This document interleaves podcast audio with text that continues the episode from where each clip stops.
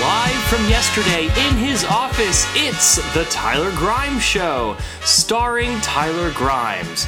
Tonight's guest, Kimmy Johnson. Now say hello to Ty Ty. Thank you, thank you. All right, come on now. This is a little excessive. All this applause is clearly added in post production. Come on, let's go. We got a show to get to.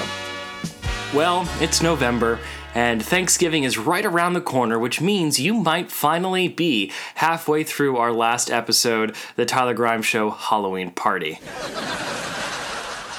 Hang on a sec, I gotta clear my throat.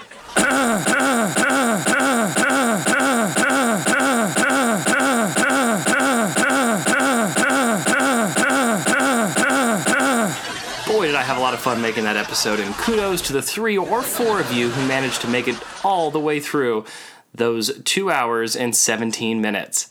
Your reward? Tonight will be a much shorter episode. In the spirit of Thanksgiving, you will all be very grateful to know that my usual co host and band leader, Ferguson Collins, is out this week. He's spending the holidays with his family in a computer lab over in Silicon Valley. In his absence tonight, we have my favorite recurring guest, tonight's co host, Kimmy Johnson. Let's head on over to the late night desk. Don't you dare touch that smartphone. Here we go. Let's give it up for our co host tonight, Kimmy Johnson. Hello. Hello to you too.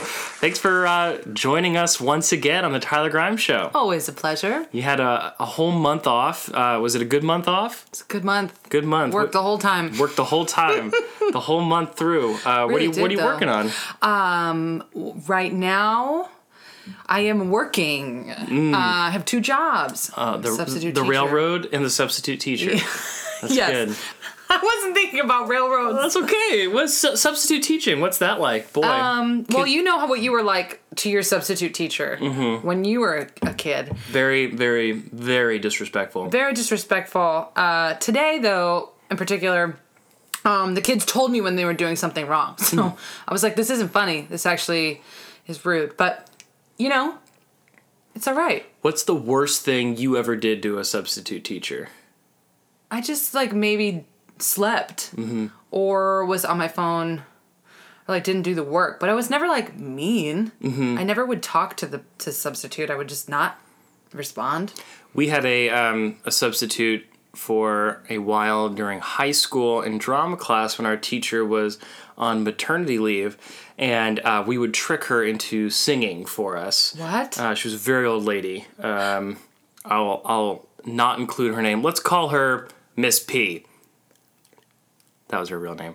um, and she was she was old old as sin, and um, she would come up and she would sing these old musical theater numbers.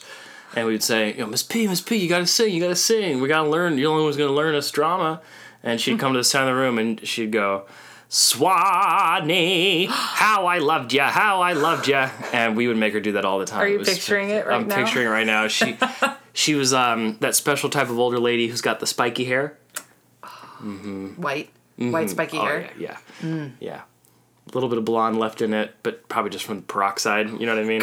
Yeah, she was a lovely lady. What else have you been up to lately? Uh, recently, we actually, Tyler and I, went to the Cayman Islands. we did. Grand Cayman. Yeah, you Grand were there. Cayman. There, there it is. That's what he did the whole time. Yeah, I know it's not accurate, but we're on vacation. But it was fun. It came on. Came on. Came on. Yeah, and there was a couple signs that you know, the Grand Cayman Islands they were founded by pirates. Um, you know the uh, the whole rum situation in Pirates of the Caribbean is based off largely the Grand Cayman Islands, so the water looks a lot like the Pirates of the Caribbean movies. Why is the rum gone? Why is the rum gone? And that's because there's actually it's actually not gone. It's got a lot of it there now. But there were Right, lot. pirates and they were hiding it. Right. And then the Brits came over and they were like, "We want this land." And that's my British accent for this moment. It seems like it's very far away, but it's just an hour and a half. But you may be surprised. They drive on the other side of the road. Yes. It's a different currency. Yes. Cayman Island dollars. Which are more valuable than American dollars. Yeah. We got railroaded the first night. Uh, Let's we bring it back yeah we first night there we dropped a hundred and like twenty bucks on like nothing. two drinks each and two dinners. And we thought well, we were getting away easy with eighty dollars, but they were in Grand Cayman dollars, and it was um, it was brutal. But it was a beautiful time. We went for our friend's wedding. Yes, we went for our friend's wedding. Beautiful wedding. Kimmy actually officiated that wedding. Tyler. What you did? I didn't, but you did. I did. Uh, I have no legal standing to do so, but I did officiate the wedding. I thought you did, you were you were well, an I am aficionado. Well, I I go to aficionado cigars. I am technically an ordained minister with the Universal Life Church. That's what I thought. Uh, you can sign up online right now for free. I signed up while during a run of a production of No Exit that I was stage managing from the light booth. Uh, it was the same day. There was not very many cues. I knew what was happening. I signed up in the light booth, and that's also when uh, I had the Tamagotchi app on my phone, and it went off during the show. There was a Tamagotchi app. That's, I mean, I assume there still is. We got to check on that. We're gonna check on the Tamagotchi app. Uh, you guys in the booth, if you can remind us to check on the Tamagotchi app later, uh, that would be great. Thanks. Thank you so much. Hello. So yeah, I, I guess I technically I am ordained, but it's through a not real church kind of thing. It's all right. Uh, I highly squids. recommend fi- um, first getting friends, and then um, you know fostering those relationships so you get to marry someone one day. It's really cool. Um, it was very nice, and we, ha- we had a great time with some great friends. But that's the Grand Cayman Islands and Weird airport. Weird Airport. This episode is brought to you by Cayman Cayman Airways. Airways. We'll get you there eventually. Kimmy, you uh, you have a game for us? I have a game, the first game of the evening. Um, I just I need to preface this with I've been inspired recently. Um, Tyler and I have started just like communicating with sounds and, and grunts sometimes. Like mm. like sometimes if I'll ask Tyler a question. mm, that too. Sometimes if I ask Tyler a question and he doesn't know the answer to it, like, what time should I come over for Thanksgiving? And he just goes, mm. and that means I have no idea, but I'll find out for you. Um, or, uh, did you eat yet? Mm. Means no, and let's go eat. Is is this you trying to tell me that I grunt too much? The complete opposite. Okay, I don't grunt enough. I'm inspired by it. I was a big fan of um, Home Improvement. He grunted a lot in that Oh, show. that was a good show. But he's, yeah, but you he's don't not, do that. He's not a good you man. don't do that. You go, mm, He's a bad man. I still spell Santa Claus wrong because, because of the Santa, Claus. Yeah. I know that fact. Yeah. Um, but continue with the game. So this game um, is called I'm Not Laughing, You're Laughing. And basically, you have to try to laugh without smiling. And if you smile, you lose. Okay, I'm ready to play. Do you want to start? You should start. I'll start. So we're both totally slack-jawed here. yeah. And I'm laughing, but I'm not smiling. Mm-hmm. And I'm trying to make you smile. Correct. And if I smile before you, I lose the point.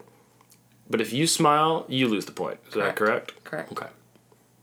And minus, whoever gets to minus three first. Great. Here we go. Uh, music, please. that is one point for me. Oh! Your turn.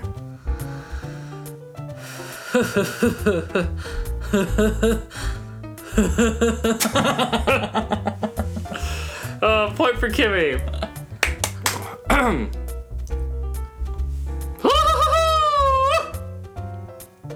she she survived that one. She survived that one. All right, Kimmy. Wait, so that should mean I should get a point, right? Well, no, that means that like We're good. yeah, it was still one one. Okay. It means I didn't get a point. Mm. Mm-hmm. Your turn. so, okay. Okay. The score is Kimmy 2, Tyler 1. One.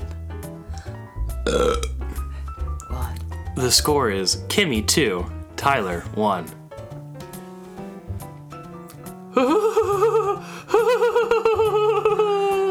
No! Yes. Back in it, back in it. Okay. All right, for the win.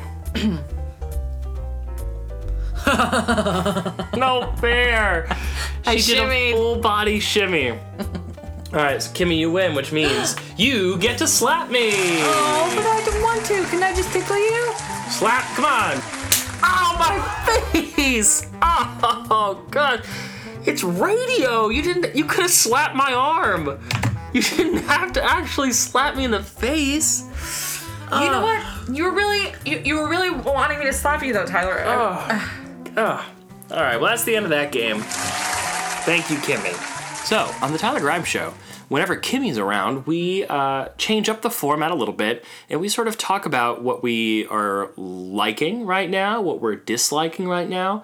Um, we haven't quite committed to one particular kind of format when it's just Kimmy and I, but we recently have watched a lot of television. Would you We agree? have. Yeah.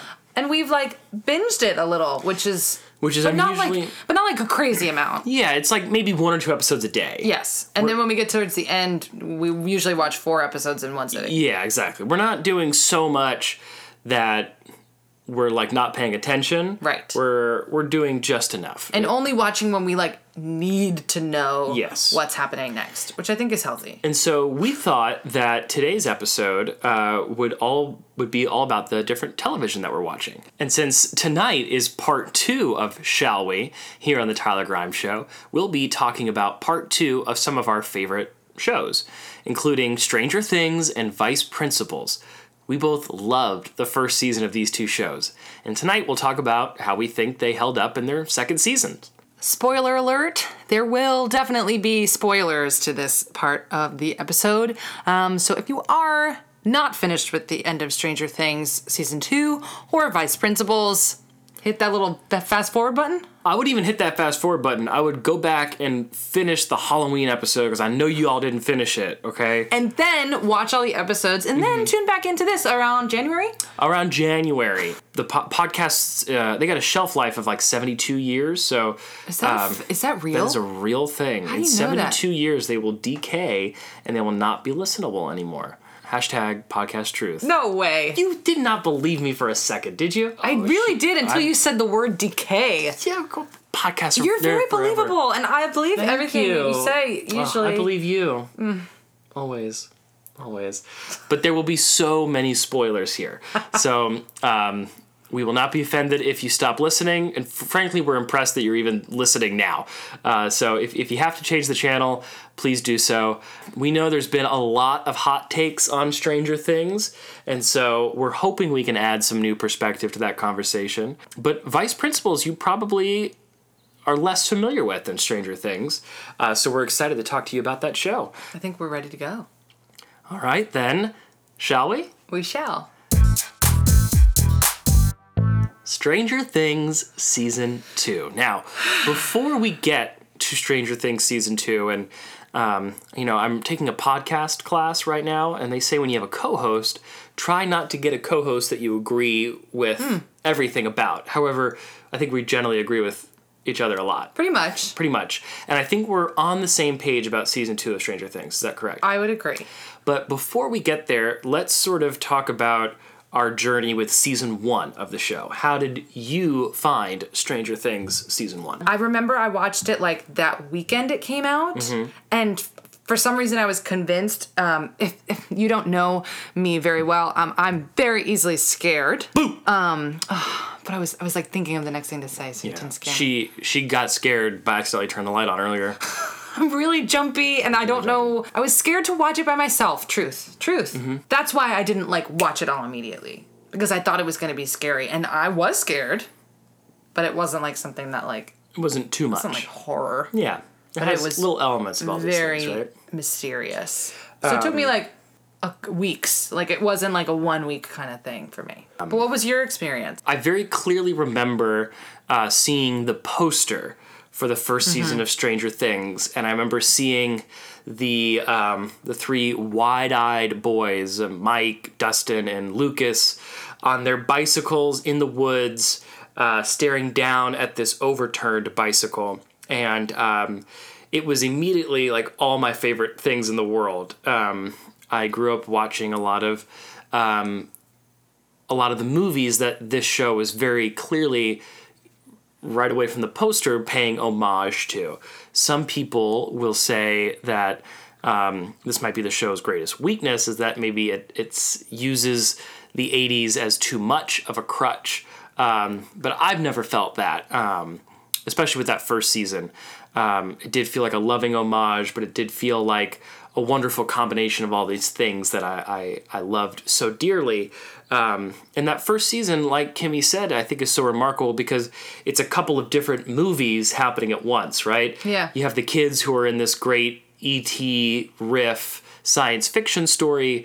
You have um, these two teens who are in this great uh, horror movie, Nightmare on Elm Street type thing where um, they're battling this monster that can come through different dimensions and they can't quite get a hold of it. And then you have these adults who are in this great 80s spy movie, right? Where you can't trust anybody and um, Yeah. you're in these, you have these three very distinct styles. And um, watching the characters um, find out different pieces of the puzzle and having the whole picture but not knowing that if they all came together they would have the whole picture was very thrilling in that first season. And you all know this. I mean you're all most likely pretty big fans of stranger things because that that first season is really terrific. It's had a very profound effect on me particularly the music. The score had a, a very um, still to this day has a very impactful um, presence in my life. And perhaps like maybe that's the thing that will like stand the test of time more than anything and probably does what the show wishes it could do the whole time of paying homage to the 80s while being its own unique thing. And it, it's an, it's like an evolution of ideas in the 80s where maybe the show Stranger Things isn't always that the music always is if that makes sense That does make sense. I'm following. um, what would you say is your favorite thing about season one of Stranger Things? Hmm. I think it's just the friendship Mm-hmm. between the boys and Eleven. Um, and those kids are so good. They're Mm-hmm. incredible actors. Um, and I liked their relationship and how they communicated and how they rode their bikes. I mean, just everything about it. Mm-hmm. They were my favorite. They are. They were my favorite part of season one. I I think what my favorite thing, aside from the music, I think was how well the emotional beats landed for me. I felt very emotional that whole Yeah. first season, did. and um, on repeat viewings, I've seen that first season quite a bit. There's different times where I think I'm always concerned of like I think because of our theater training, perhaps you think this as well. Of that, I always ask myself, whose play is this? Uh, like whose story? And I think perhaps that's limiting in a television show or a movie where it can be multiple people's stories. But the theater person in me is always looking for who's that one person whose story this is. And for me, the more I've watched it, the more I felt like it was Hopper's story. And I feel like that mostly because I think he has the, for me personally, the best emotional payoff in that season one, where when they're in the upside down and he's having those flashbacks of his daughter who was dying from something that they couldn't understand, who sees this boy who's been missing and is dying from this thing that nobody understands, and he's able to save him. And I feel like that beat lands for me every time. I've seen that final episode a whole bunch. The emotional beats really landed for me. Mm-hmm. I mean, they take you there. Yeah. They really do. And it's and the writing and everything is so tight and specific and is always working towards something else. But we're not here to talk about season one of Stranger Things. We're here to talk about season, Season two.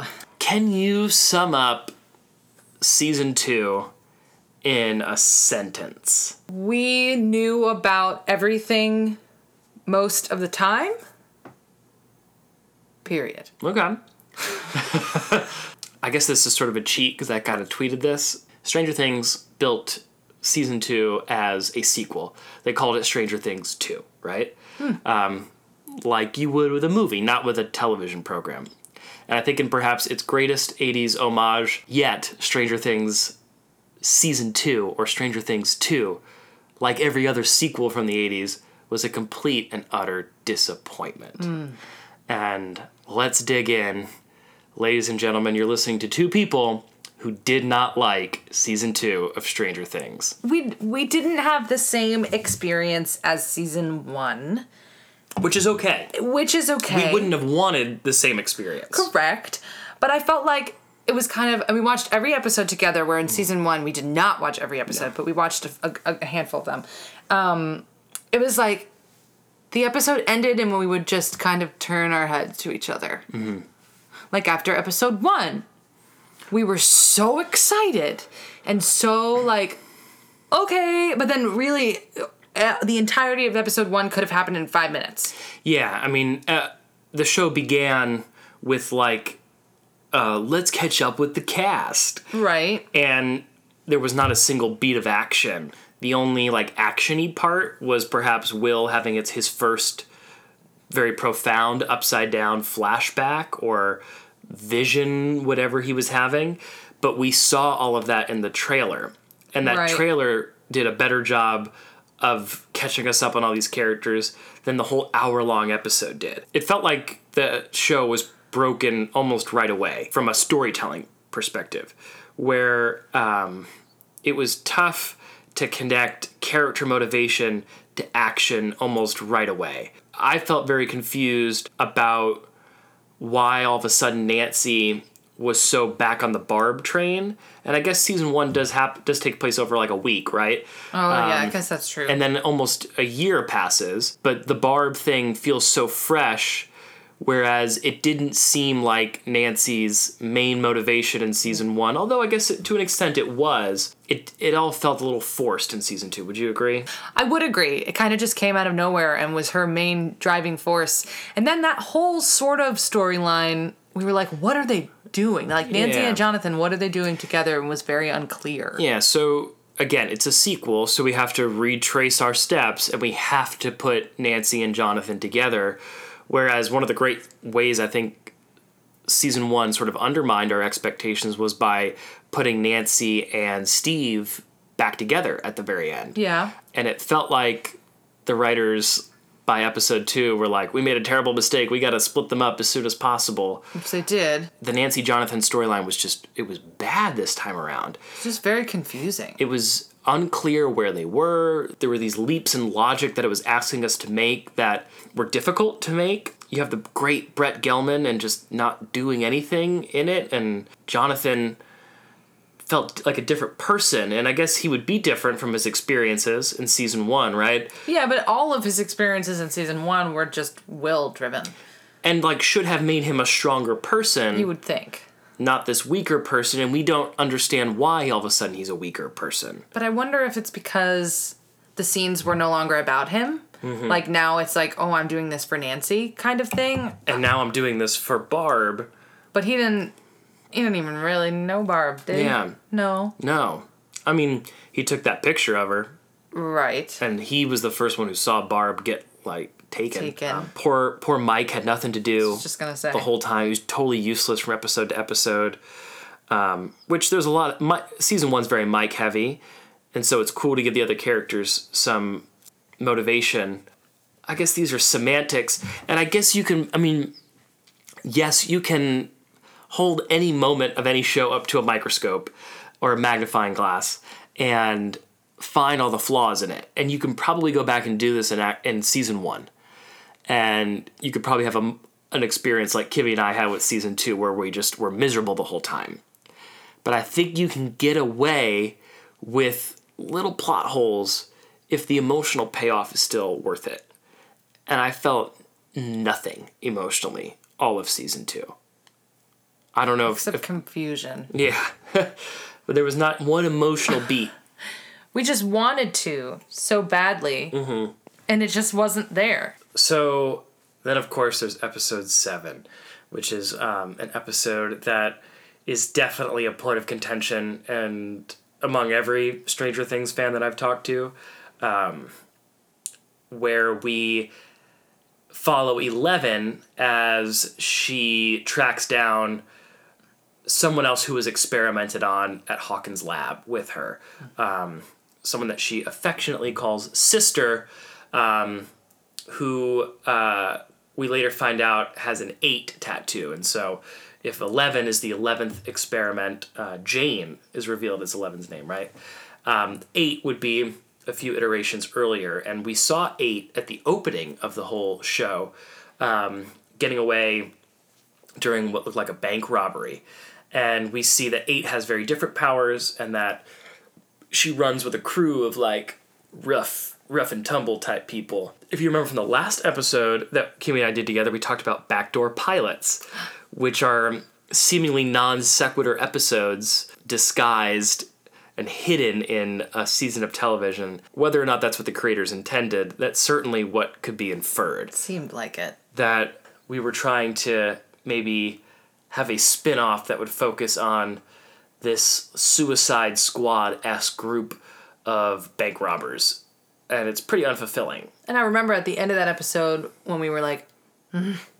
uh, Tyler's like, what's the takeaway here?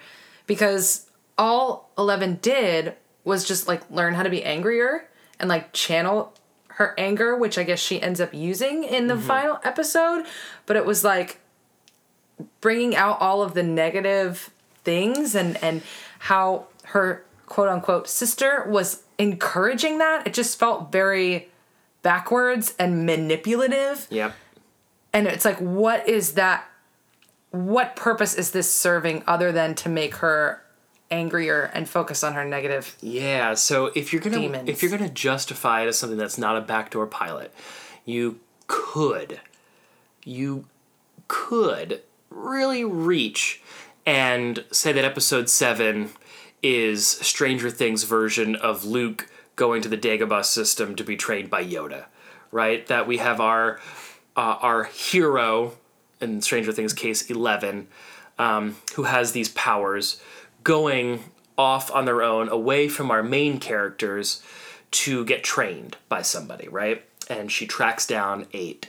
Like Kimmy just said, this is, I think, a wonderful example of the pitfalls of season two of the the big thing Eleven learns in season one is how to trust and love other people because she came from an environment where she was abused and trust was tough. The idea of friendship was new to her.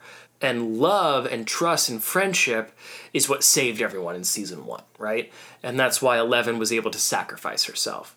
And here we are, just a, a couple of television hours later, and the big thing Eleven is learning is how hate makes her even stronger. And it that feels like a betrayal of what Eleven was about. That doesn't feel like a step forward, it feels like a step back. And so you have this wonderful character who goes from learning such a wonderful lesson during season one to a lesson that conflicts it. Unfortunately, because Eleven does come in to save the day in the last moment in a very uninteresting sort of way. Essentially, what the show is saying is that hate is stronger than love and friendship and trust. And that kind of sucks. it does kind of suck and then they go to the homecoming dance just is very backwards Yeah, it was all convenient. I mean, everything was so Mm, a better convenient.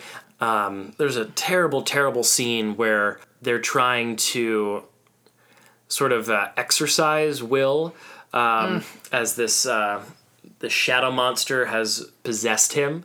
Because Will's a spy. Will's brother and mother and Mike are telling stories uh, about how great of a person Will is. And poor Finn Wolfhard has to give this absolute crap monologue as Mike about how on the first day of kindergarten he didn't have any friends and Will came and sat down next to him and it makes him such a good person. The only thing I remember from kindergarten is that I fell off the jungle gym on the first day and I ripped my shirt, and my friend Sam threw up on me when a robot came to visit us. That's robot. all I remember. okay?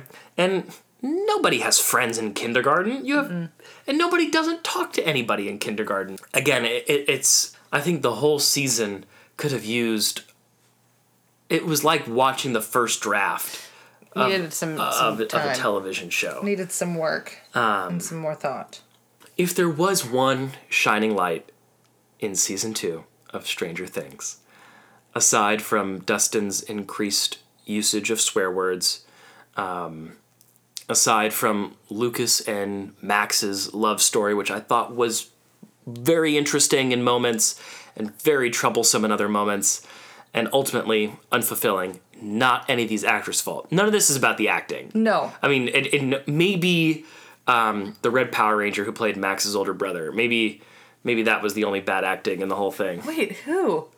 Max's older brother, the mullet guy. That was the Red Power Oh. Ranger in the Power Ranger movie. Oh, with a wig. Oh The my mullet. god. Yeah. We're, we're Is he wearing a wig? oh, this is something. This is something that I wonder all the time. What people have heads of hair, is it a wig? Tyler may have asked that question 25 times while we were watching that. oh, is he wearing, yeah. Is he wearing a wig? The lo- the other bright light. Um, Who may or may not have been wearing a wig. who may or may not have been wearing a wig, is uh, the great Sean Astin, 80s icon. Should have won Best Supporting Actor uh, for his role of as Samwise Gamgee in Lord of the Rings: Return of the King. His monologue work in that film is fantastic. He is a treasure and an icon, and it's wonderful seeing him in a movie again. Uh, it's not even a movie; it's a tell. It's not a movie. It's wonderful seeing him on the big screen yet again. And uh, he's playing this total loser, which is perfect for Sean Astin because that's what he played all the 80s. I will say the one truly genuine, emotional, thrilling moment I had was um, so season two's version of the Christmas tree lights is uh, Will's drawings throughout the, the buyer's home. the entire house. Um, Sean Astin quickly discovers that it's a map, and he, almost winking at the camera, says, "What's at the end of it? Pirate treasure?" The the Goonies fan in me, I was very satisfied by that moment, and maybe you know. Maybe fan service is why this show struggles so much, but that was a moment that really landed for me. Sean Astin following a map, trying to solve puzzles, made my heart very, very happy. he was just such a good guy and he meant so well. Who gave the worst advice? Terrible Who- advice. I mean, he's the reason everything happened. happened, and he deserved to die because of it. But again, the emotional moments don't land in this show, in this season of this show, because the one truly emotional moment is trying to be Bob's death, but we've only known him for a couple of hours, and it's not fulfilling. Well, that was something you were trying to figure out too. Is like something that Tyler does is he can like predict things that happen, or at least like moments that will happen, whether or not like it's the person that is supposed to be killed.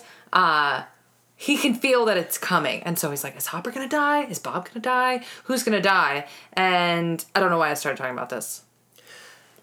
I wanted Hopper to die, because that would have had a strong emotional moment. Because we didn't know about him. That's where Yes. that came from. And again, you don't want it to be the same as season one, but you want it to be as rigorous. You want it to be as interesting. You want it to grow from season one. Yes. And it felt like a total backstep and a backtrack. I didn't see any growth this season. No, it just kind of seemed like they were like planting things to please the audience Hmm. and then also had one thing happening really throughout the entire 9 episodes Mm-hmm. that then you see happen and you kind of predict who's going to be killed and what's going to happen and then it happens and then it ends. I think what Kimmy's hinting at here is I think the biggest problem with season two for me is it felt like somebody who watched season one of Stranger Things then went and wrote season two. It felt like a fan Fandom. wrote season two, and it felt like fan service. And so, this is the interesting question that the show brings up for me is when a show gets as big as Stranger Things did, and it was a cultural phenomenon, and you're trying to pump out nine hours of new content in less than a year, where's the line between what the creators want and what they think the audience wants? If Barb had become had not become such a big social media star, would Nancy have been as consumed with her? Um, if people hadn't gotten so attached to Steve and his baseball bat, would he all of a sudden have become the guy who carries around his baseball bat all the time? Right. there were moments like this throughout. Um, there's a moment where Eleven finally reu- reunites with everybody towards the end of the season, and Joyce, Winona's character, greets her like they're old friends, but it's unclear if they've ever even met before. Um, you don't see them ever interacting during season one, and if she went into hiding, then they would not have known each other. Just didn't line up. It didn't. It didn't. And Or it lined up too much. and even and even I don't know. and even Dustin, who um, is so expertly performed, um, everyone just felt like a caric- caricature of themselves. But what was also really cool about season one was the characters weren't always right all the time. They were wrong and they made mistakes, and that's interesting because then they're more human. Whereas in season two, everyone was just always right the whole time. It Whoa. was we Yeah, always go right. from one place to the other. We always know exactly what we're doing. And they get what they need and they get what they want. Hmm yeah. That's it's weird. So Kimmy, this has been very tangential, and um, perhaps we should have prepared. Yeah, we just said Stranger Things. Yeah, we said Stranger Things. That's all. That's the script right now says Stranger Things. Why don't you uh, wrap up your thoughts for me? Stranger Things, season two. We wanted so much more, but still watched the whole thing. You know, we never gave up, but it left us a little unsatisfied. Dissatisfied? Whichever. Both. Both. Here's my plea. At the end of the day, season two of Stranger Things. I do not blame the actors. I do not blame the Duffer Brothers. I do not blame the fans. I blame the lack of quality or our perceived lack of quality purely on Netflix. Hmm. Netflix, I know you're listening. I beg of you, do not let us see a new episode of Stranger Things in the year 2018. Please, please let them take their time to write season three. I beg of you. You have all the money in the world. Let this happen. Let this let the writing get in the shape it was in in season one when these two guys had worked there for years on this story. Let them have that same time. Let them tell the story when they're going to tell it. If that means that the, the kids are in high school, fine. If it means Nancy and Jonathan um, have to go off to college, Jonathan probably has to because he got caught with doing cocaine in real life at the airport. But, you know, if they got to go off to college, you know, if it's got to be happy days and and the brothers going upstairs never to be seen again that's fine but please give them the time to do what they want to do do not meddle because i feel like you were meddling in season two netflix Amen. amen uh, kimmy let's take a trip to the bulletin board Do do do. Oh wait, there's a song here.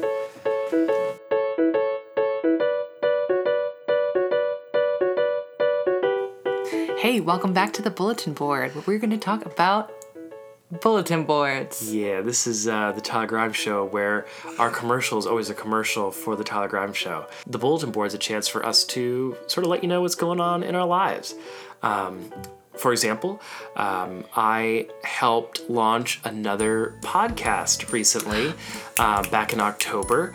Uh, Listen Well, a Lovewell podcast, is a podcast that I created for the Lovewell Institute for the Creative Arts, which is the organization that I work for, uh, writing musicals with students around the world. That's right, that's my job full time. If you're listening, you know that It's true. because I have no listeners that I don't know.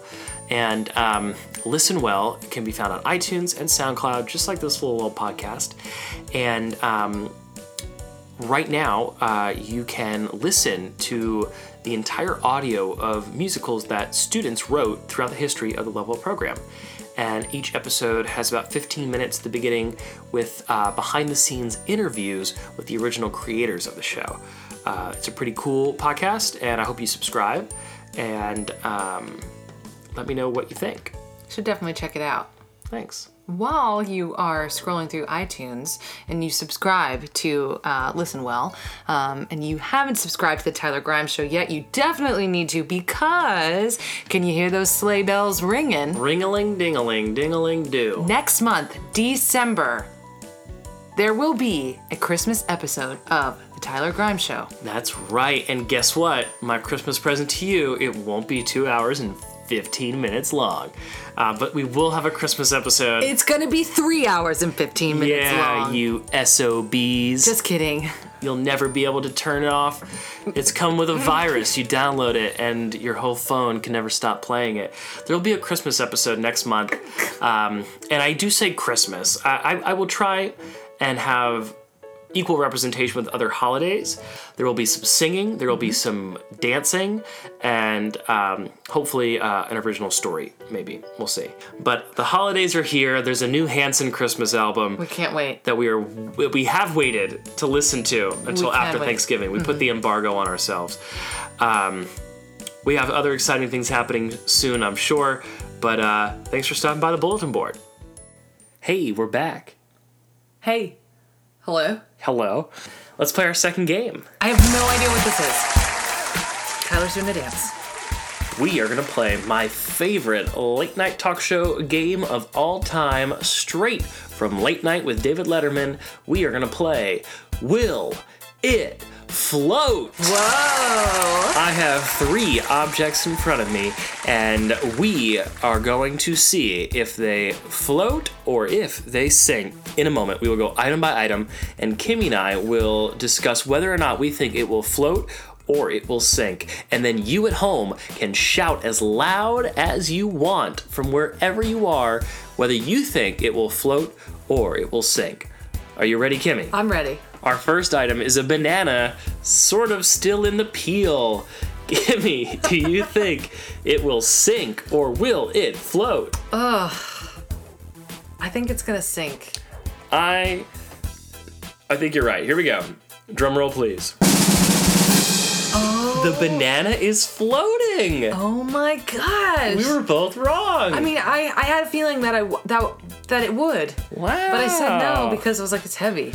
What about you at home? Were you correct? The banana is floating. Wow, it sounds like some of you might have been. All right. Hmm. Let's take that banana out of here. I should have brought some paper towels up here. Next. We'll put it right here. Next, for Will It Float, we have these pot holders I found downstairs while filling up this bucket of water. Hmm. Kimmy, will it sink or will it float? I think it's gonna float. I'm gonna say it's gonna sink. Okay. Uh, these are rubber uh, pot holders. So, you at home, shout it out. Let's hear what you think. All right, drum roll, please. Okay. It's sunk. It's sunk That's definitely sink. It looked like it was about to float. because though. it's gaining weight because it's filling up. Oh, well, all right, well, maybe. No, I mean that, that's Yeah, what happened. that's probably right. I'm, d- I'm still wrong. Well, yeah. well, yeah. Let's see. Oh, okay. Let's see. You know what I mean? No, it's it's definitely It's sinking. it's it's a sinker. Goo. All right. And last but not least, oh, were you right at home? Some of them might Nice, been nice. Good for you. I know. I thought it was gonna float too. All right. Um, so Kimmy, you are you have not gotten right yet, have you? No. All right. I Our thought last you were gonna tell me I was the third object. Genuinely, where my mind went, because I was like, he said three, and he brought up two objects, and so Kimmy, you are object number three. Get in the bowl. Take a bath. Oh, he's in a stitch. oh man. And and that's Will It Float, ladies and gentlemen. Thank you so much for playing. Um, straight from Late Night with David Letterman. That was Will It Float. Uh, so Kimmy, we have um, our next show that we're talking about. What what is that next show? It is called Vice Principals. Vice Principals. Vice Principals, which I um, actually watched season one and season two relatively um, close to one another. In Yeah. fact, I think we finished season one and started season two. But anyway, Vice Principals, it's a show about, you guessed it, vice principals. And there are two vice principals of this school who essentially are competing to be the principal. It is their number one thing to become the principal of North Jackson High School. Um, and, you know, in season one, do you want me to talk about this? Yeah, let's talk about how we how we both discovered season one. We don't have to give necessarily like a full plot rundown, but let's talk about it. But they kind of like do some terrible things and team up. It is Danny McBride and Walton Goggins, um, a match made in heaven, right here, in my opinion. Yeah. This is the most I've seen either of them do. Tyler will have a different um, answer, not answer, but you've seen more of Different their work. yeah. So like this is just what I know these incredible comedians and actors as. Um, but Tyler knows them better than I. I was saying they're a great team. And we got to watch season two entirely together. Both of them. Yeah. We watched them both entirely together. Vice Principals was uh, created by Danny McBride, who stars in it, along with Jody Hill. They're a team that have done some of my favorite comedy uh, of the last several years. Their first movie was The Foot Fist Way, which I love dearly. And then they were the creative minds behind my favorite comedy program, maybe of all time, Eastbound and Down. And they specialize in these very blue collar, seemingly terrible people. Um, who do have little shreds of humanity somewhere in them. Uh, there are shows uh, and movies about people who I think the majority of this country would dismiss as being um, awful or beneath them and ignorant. The characters in these shows would be antagonists in any other show ever, Yeah. but they're the the, heart they they do an amazing job of finding the heart in these characters. And in season one these two vice principals team up to take down the principal of their school and they do some horrible things. And again spoilers. There are lots of spoilers. They burn down uh, the principal's house. They try to get the teachers to turn against this principal. They try to dose the football team with lsd uh, so they lose a football game. They do all these horrible, horrible things, but the style of comedy is so illuminating because you always understand why they're doing what they're doing, even if you don't agree with it. And I think that's a really difficult line to balance of like, how do you show horrible people while not validating what they're doing? Uh, and that's tricky. And I don't think they ever you're you're never agreeing with them.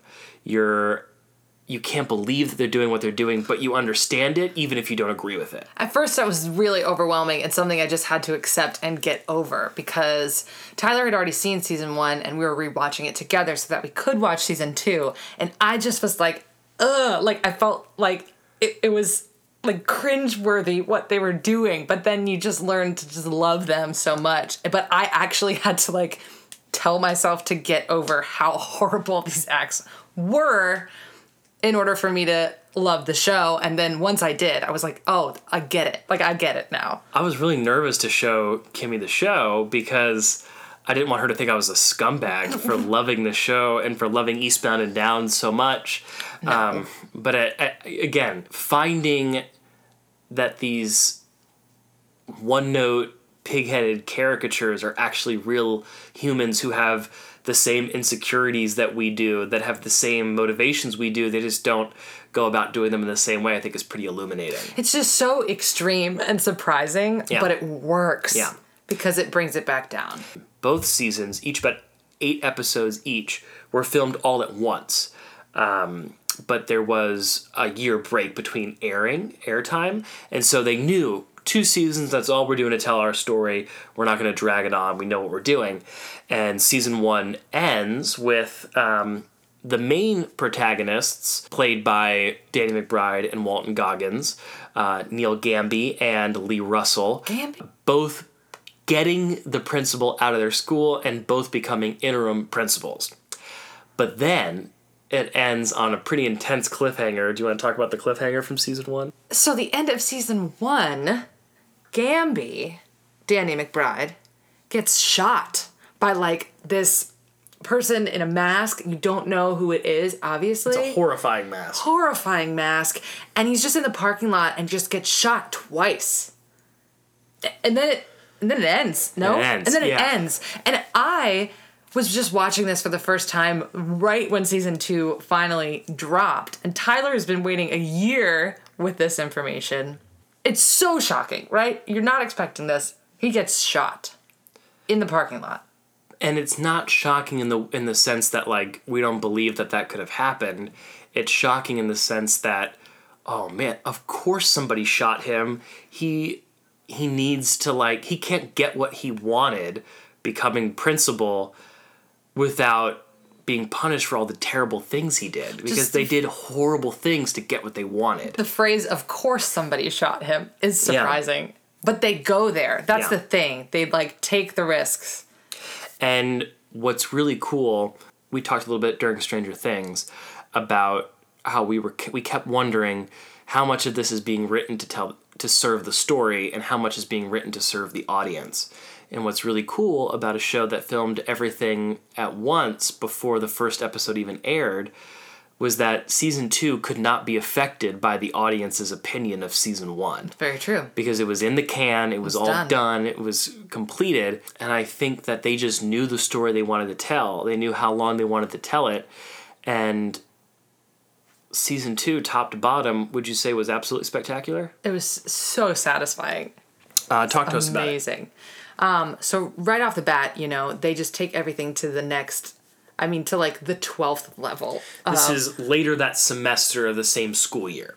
and uh, Neil Gamby is healing, but during his recovery time, he has turned his basement. Or no, that doesn't even happen yet. He just tries to figure out who his quote unquote murderer murderer is. And in that meantime, Lee Russell, the other vice principal who he was frenemies with, has taken over as principal of North Jackson High School. Taken over and changed everything about the school, including its mascot. Yeah. um, into a tiger, which that comes back later.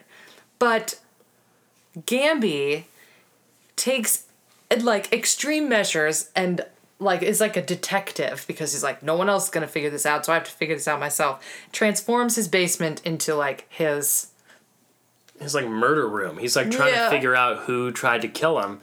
and all of his suspects. and he's very broken about this. He had a relationship that he developed with a teacher during season one that he has uh, neglected. He has moved back in with his ex-wife and her husband and his daughter, and we see that his life's not in a very good spot. Whereas his frenemy has gotten everything he wanted. He has a new house, a new car. He's the principal of the school, and slowly Gamby comes back to the school to figure out who who shot him.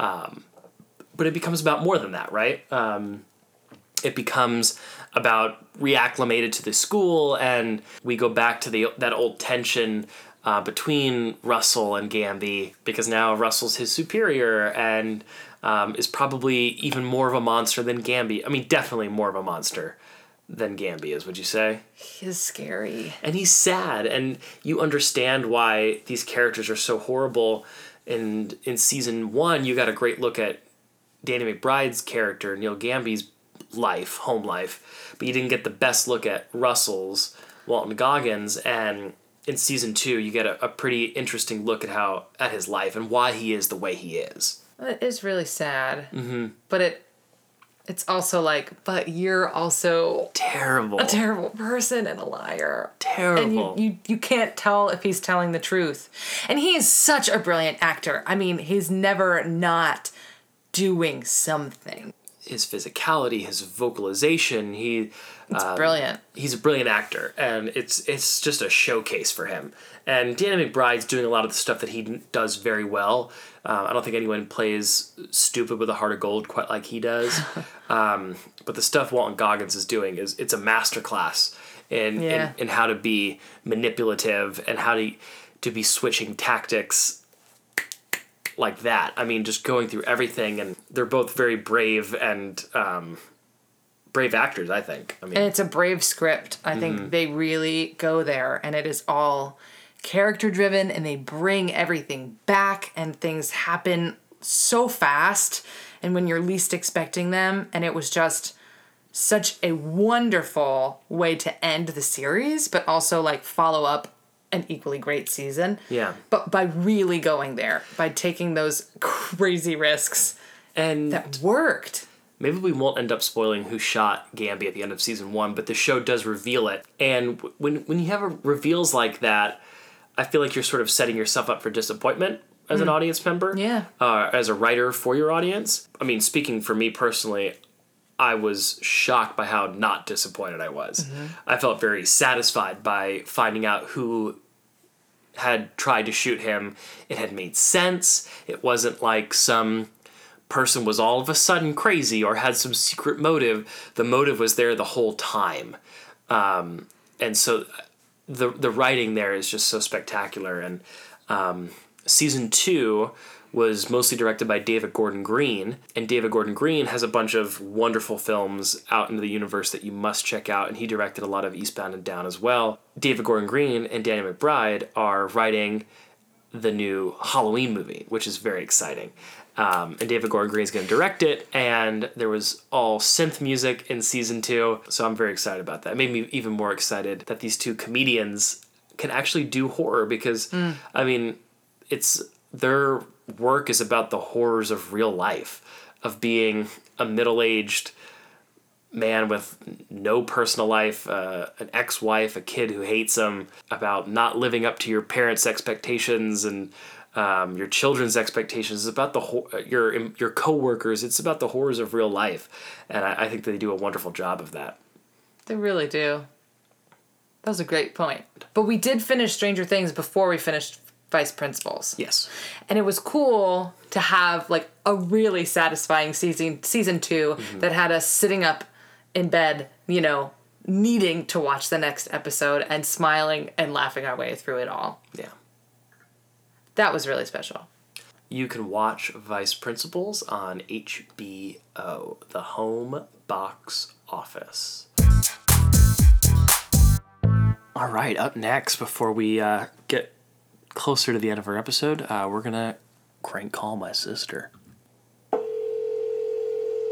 You have reached the voicemail box of, at the tone, please record your voice message. When you are finished recording, you may hang up or press pound for more options. How dare you not answer the phone? You hear me, B? Why didn't you answer the phone?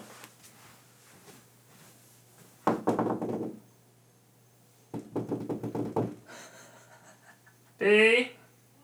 Why didn't you answer the phone?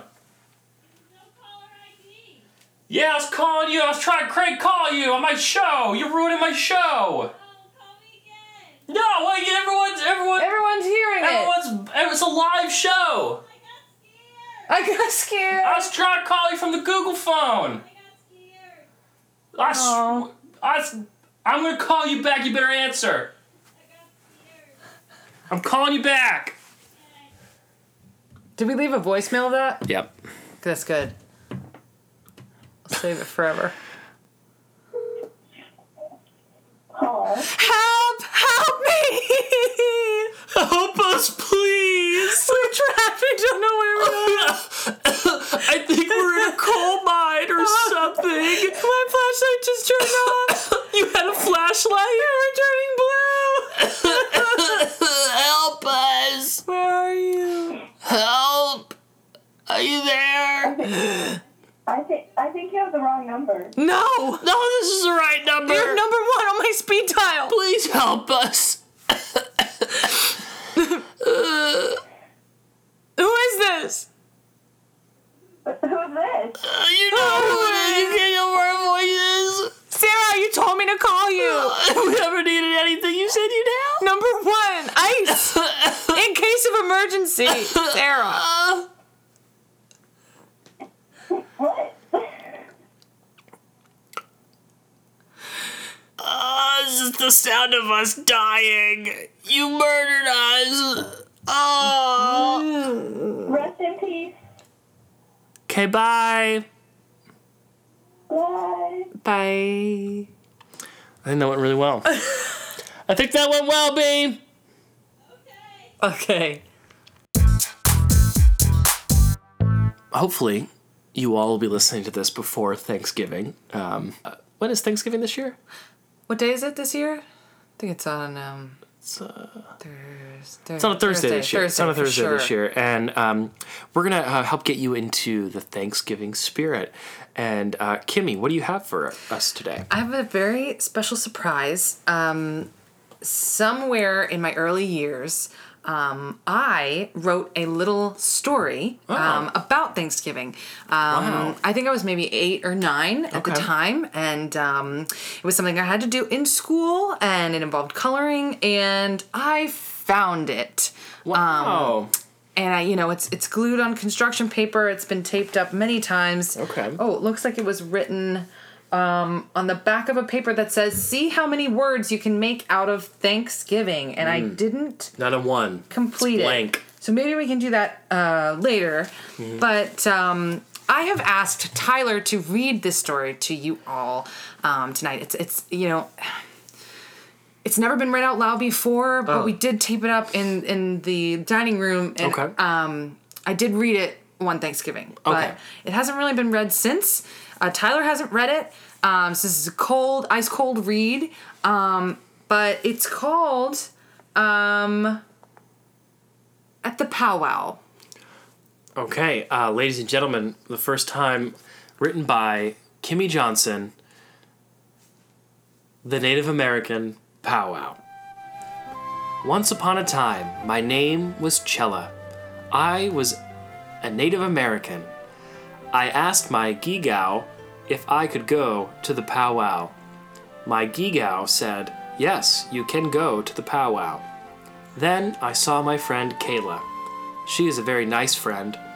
We asked Kayla's Gigow if she could go to the powwow with me. Kayla's Gigow said, Yes, you can go to the powwow with Chella. Stay with her. Don't get lost. Have a great time at the powwow. Kayla and I danced for a long time.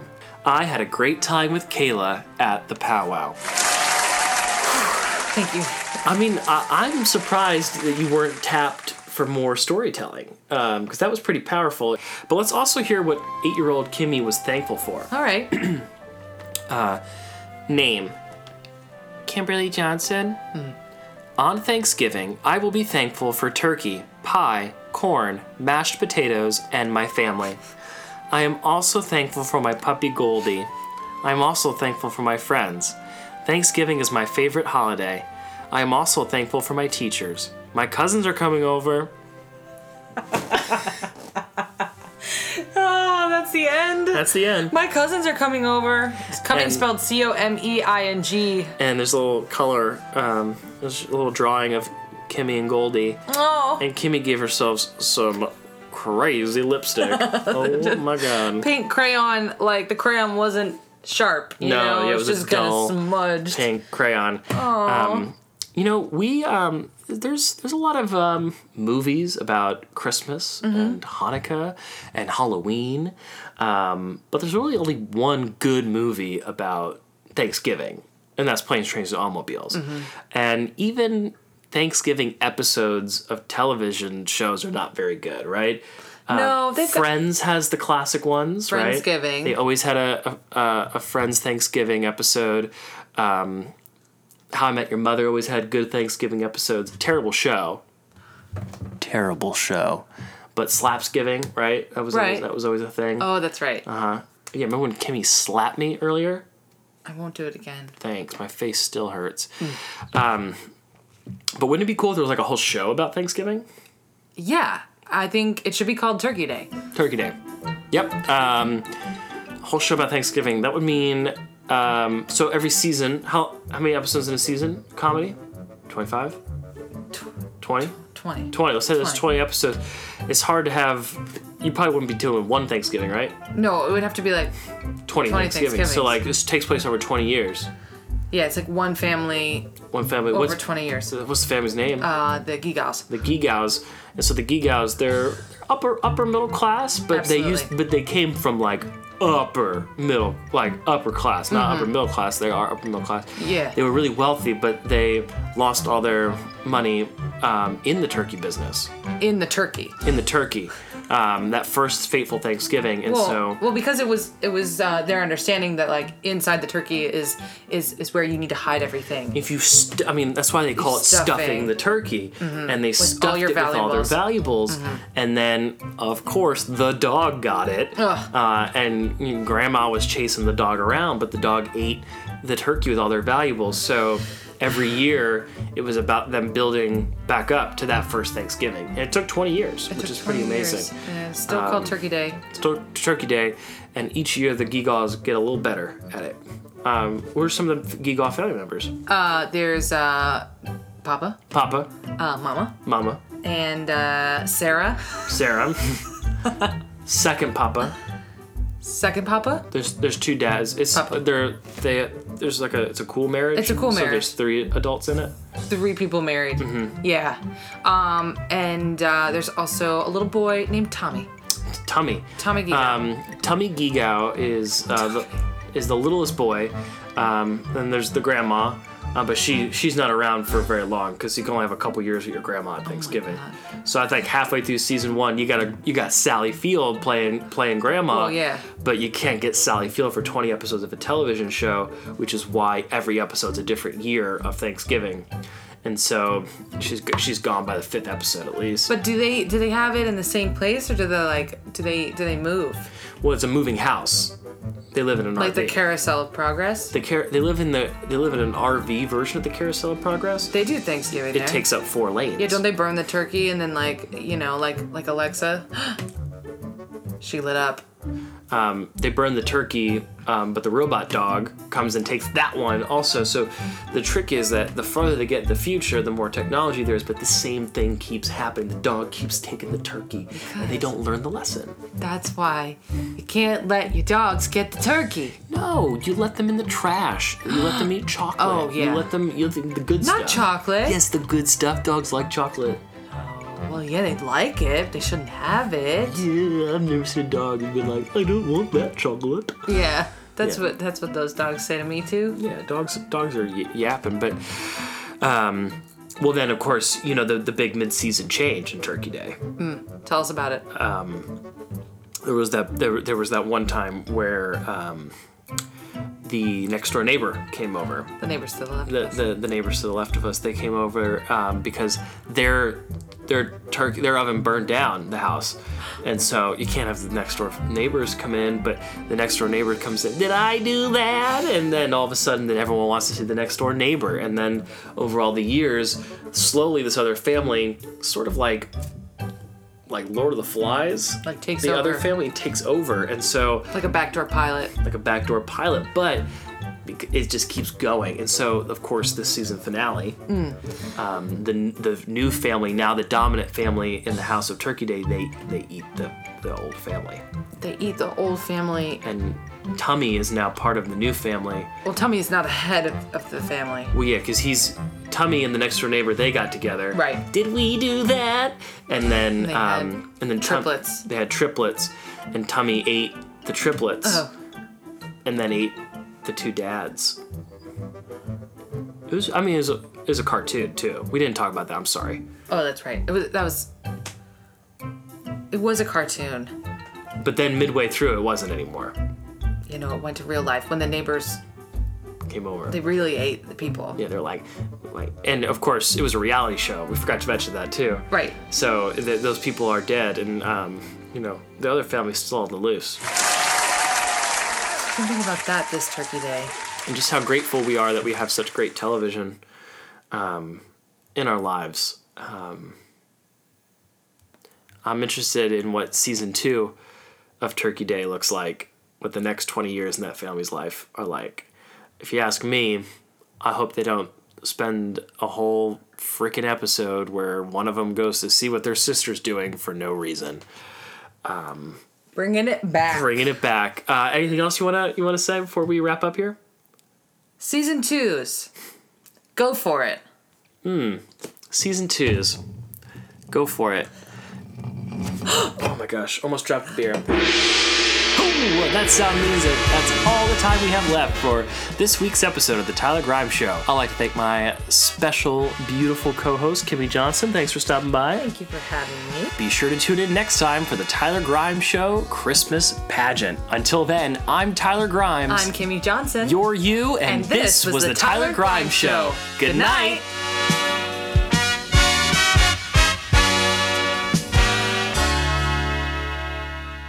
gobble gobble.